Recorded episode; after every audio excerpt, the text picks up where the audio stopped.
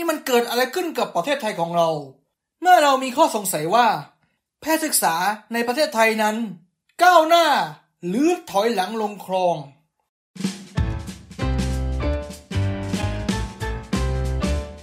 Welcome ถึงบัตคุงพอดแคสต์พอดแคสต์สร้างสรรค์เพื่อสร้างสังคม สวัสดีครับเพื่อนๆทุกคนนะครับ กลับมาอยู่กับน้องใบคนเดิมนะครับ และเพื่อนๆกำลังอยู่ในเบิร์ตคุง podcast season 2 EP ที่ 12 กันแล้วนะครับนะวันนี้นะครับเราก็จะมาพูดถึงประเด็นของ sex creator คนหนึ่งนะครับ บน OnlyFans ชื่อดังนะครับ ที่ชื่อว่าพี่เดียลอง ซึ่งได้ทำ content บน OnlyFans นะครับ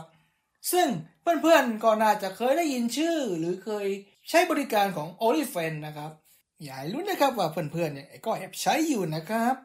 ซึ่ง o l y f a n นะครับก็เป็นแพลตฟอร์มสตรีมเมอร์บนออนไลน์นะครับที่เปิดพื้นที่ให้เหล่า creator ได้สร้างสรรค์ content ในรูปแบบของภาพถ่ายตัวเอง หรือคลิปวิดีโอตัวเอง ซึ่ง content ส่วนใหญ่นั้นก็จะเป็นแนว 18 บวก หรือว่าเป็น sex content ซึ่งผู้ติดตามหรือผู้ชมบน o n l y f a n นะครับ จะต้องมีการเสียค่าสมาชิกเป็นรายเดือน หรือ ตามอัตราที่ครีเอเตอร์คนนั้นกำหนด แต่ประเด็นนี้นะครับก็เกิดขึ้นเมื่อมีมือดีที่ฉวยโอกาสนำคลิปดูดคลิปจากในนั้นออกมา แล้วมาเผยแพร่สู่ที่สาธารณะ มันก็เลยเป็นที่ทำให้เป็นที่วิพากษ์วิจารณ์สู่สังคมนะครับว่ามันทั้งผิดศีลธรรม และมันก็ผิดกฎหมายด้วย ซึ่งแน่นอนนะครับว่าตอนนี้พนักงานสอบสวนก็ได้ดำเนินคดีกับคนที่ปล่อยคลิปดูดคลิปออกมา ส่วนสำหรับพี่เดียรองนั้นตอนนี้ก็มีประเด็นว่า เออจะย้ายประเทศไปอยู่ฮอลแลนด์ท้าวรเลย ซึ่งในปัจจุบันนั้น เธอก็บอกว่าไปแค่ไปเที่ยวเฉยๆ แต่ก็มีความคิดว่า เดี๋ยวไปเรียนต่อแล้วก็ขอสัญชาติด้วยในอนาคต ซึ่งประเด็นของพี่เดียรองนะครับทำให้ผมเนี่ยต้องมาคิดวิเคราะห์แล้วก็พิจารณาว่าทำไมเมืองไทยหรือสังคมของไทยเนี่ยยังมีทัศนคติด้านลบกับ การทำงานของ sex worker sex content sex creator ต่างๆ บนโลกออนไลน์เนี่ยทำไมประเทศไทยของเราถึงยังทำไมเมืองไทยถึงไม่สนับสนุน แถมยังมีผิดทั้งผิดทั้งศีลธรรม และผิดทั้งกฎหมายด้วย ทั้งหมดนี้นะครับ มันก็มาจากว่าประเทศไทยของเรานั้น มีความรู้และความเข้าใจเกี่ยวกับ Sex Education หรือเพศศึกษาน้อยมากๆ ผมเองก็ขอถามเพื่อนๆก่อนนะครับว่า เพื่อนๆเคยเรียนเพศศึกษาหรือ Sex Education จากโรงเรียนเพื่อนๆได้เรียนอะไรมาบ้างนะครับ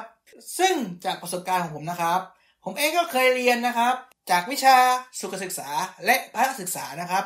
ซึ่งตอนนั้นนะครับผมเองก็ได้เรียนเรื่องของบทบาทเกี่ยวกับเพศ การป้องกันโรคที่มาจากการมีเพศสัมพันธ์ แต่ซึ่งส่วนใหญ่นะครับก็จะเรียนแค่ภาคทฤษฎี แต่ว่าไม่สามารถที่จะ เอาไปใช้ได้จริง หรือเอาไปป้องกันหรือไปโปรเทคตัวเองได้จริง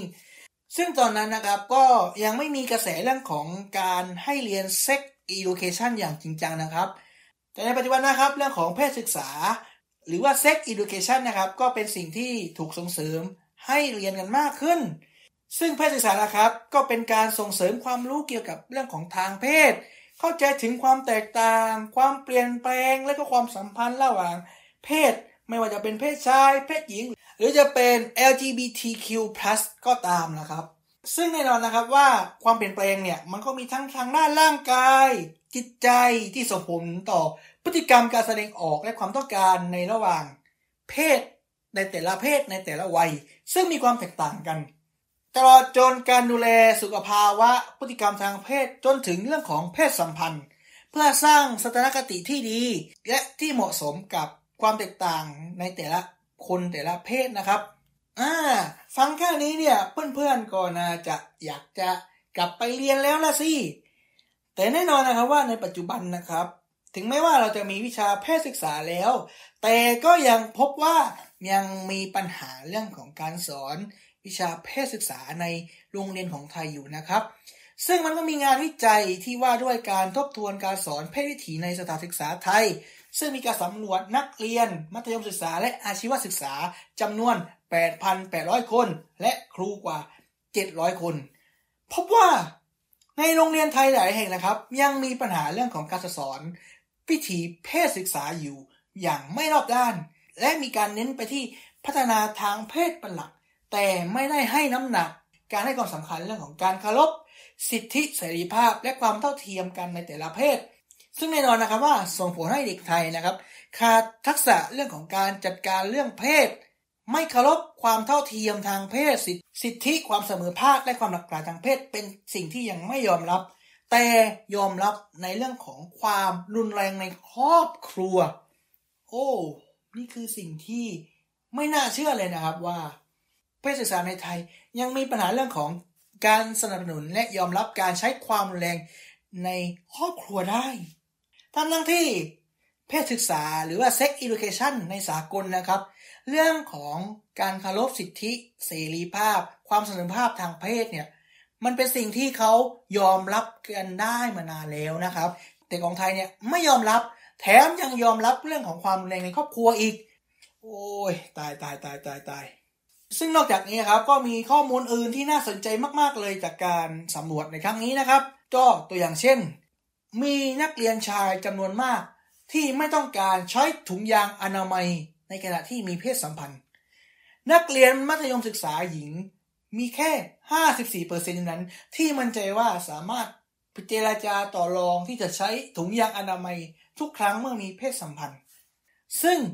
ความเชื่อทัศนคติเหล่านี้นี่แหละครับ มันก็ทำให้เกิดความคิดชุดความคิดทัศนคติที่ว่า เราไม่ควรจะสนับสนุนเรื่องของความหลากหลายทางเพศ ในประเทศไทย ซึ่งหนึ่งในนี้ก็คือเรื่องของ sex creator นั่นเอง ซึ่งการที่มีความคิดทัศนคติแบบนี้เนี่ย มันก็ทำให้เกิดปัญหาอะไรต่างๆ มากมายเกี่ยวกับเรื่องของทางเพศ เช่น การตั้งครรภ์ไม่พร้อม การมีความรุนแรงในระหว่างเพศ การไม่เคารพความเท่าเทียมทางเพศ LGBTQ+ รวมถึงประเด็นของ sex creator นั่นเองนะครับ ทีนี้เพื่อนๆก็น่าจะเข้าใจนะครับว่าเรื่องของ sex education หรือเพศศึกษานั้นมีปัญหา และมันก็เป็นต้นต่อที่ทำให้การศึกษาและความเข้าใจเรื่องของทางเพศเนี่ยของในประเทศไทย ยังอยู่ในถูกกรอบในขีดจำกัด และมองว่าเป็นเรื่องลบมันผิดทั้งศีลธรรม ผิดทั้งกฎหมายด้วย ดังนั้นนะครับ การที่เราส่งเสริมให้เด็ก และเยาวชนนั้นได้ศึกษาเกี่ยวกับเรื่องของแพทย์ศึกษาหรือ sex education เนี่ย มันเป็นสิ่งที่สำคัญมาก ๆ เลยนะครับ เพราะว่าแพทย์ศึกษานั้นเนี่ย ก็เหมือนกับเป็นเกราะป้องกันที่จะสร้างความปลอดภัยให้กับการใช้ชีวิตของเรา ปลอดภัยจากการติดเชื้อโรคทางเพศสัมพันธ์ มีความเข้าใจถึงความแตกต่างในระหว่างเพศ เคารพสิทธิเสรีภาพและความเท่าเทียมในระหว่างเพศ และแน่นอน การที่เราได้เรียน Sex Education อย่างถูกต้องนะครับ ก็จะลดปัญหาเรื่องของทางด้านศิลธรรมด้วย อาชญากรรมจะลดลง เราจะได้ความรู้เกี่ยวกับเรื่องก่อนการคุมกำเนิดอย่างถูกวิธี ลดอัตราการทำแท้งในสังคมของเราเนี่ยน้อยลง ลดการข่มขืนหรือการล่วงละเมิดทางเพศ น้อยลง และที่สำคัญคือเราจะได้รู้จักการระบายอารมณ์ทางเพศ และการจัดการเรื่องของความใกล้ตัวเองได้อย่างถูกต้องและเหมาะสม นี่นะครับคือข้อดีที่ Sex Education หรือเพศศึกษาเนี่ยมอบให้กับนักเรียนและประชาชนของสังคมในประเทศไทยนี่แหละครับ แต่แน่นอนนะครับว่าความคิดเรื่องของเพศการศึกษาทางเพศ มันเป็นสิ่งที่ผิดศีลธรรมผิดกฎหมายเนี่ยมันเป็นสิ่งที่มันยังต้องอยู่กับสังคมของเราอยู่ แต่ว่าผมก็หวังว่านะครับว่าสักวันหนึ่ง เราจะได้มีประชากรที่มีคุณภาพเข้าใจและเคารพถึงความแตกต่างทางเพศ เคารพสิทธิเสรีภาพความเท่าเทียมระหว่างเพศมากขึ้น และหวังว่าสังคมของเรานั้นจะได้น่าอยู่มากขึ้นต่อไป ปัญหาอาชญากรรมทางเพศก็จะน้อยลง นี่คือสิ่งที่เราอยากจะเห็น และอยากจะให้ประเทศไทยหรือสังคมไทยของเราเนี่ยอยากให้ถึงวันนั้นไวๆนะครับ และนี่คือพัตคุง podcast season สอง EP ที่สิบสองนะครับสำหรับ EP นี้นะครับ หากเพื่อนๆมีประเด็นที่อยากจะมาพูดคุย หรือแลกเปลี่ยนแสดงความคิดเห็นนะครับ ก็สามารถคอมเมนต์ได้เลยนะครับ และอย่าลืมติดตามช่องของผมได้ผ่านช่องทางต่างๆนะครับ ไม่ว่าจะเป็นทางเฟซเฟซบุ๊กช่อง YouTube Spotify Apple Podcast Google Podcast และ Blockdit นะครับ อย่าลืมไปกดติดตามด้วยนะครับสำหรับวันนี้ สวัสดีครับ บ๊ายบาย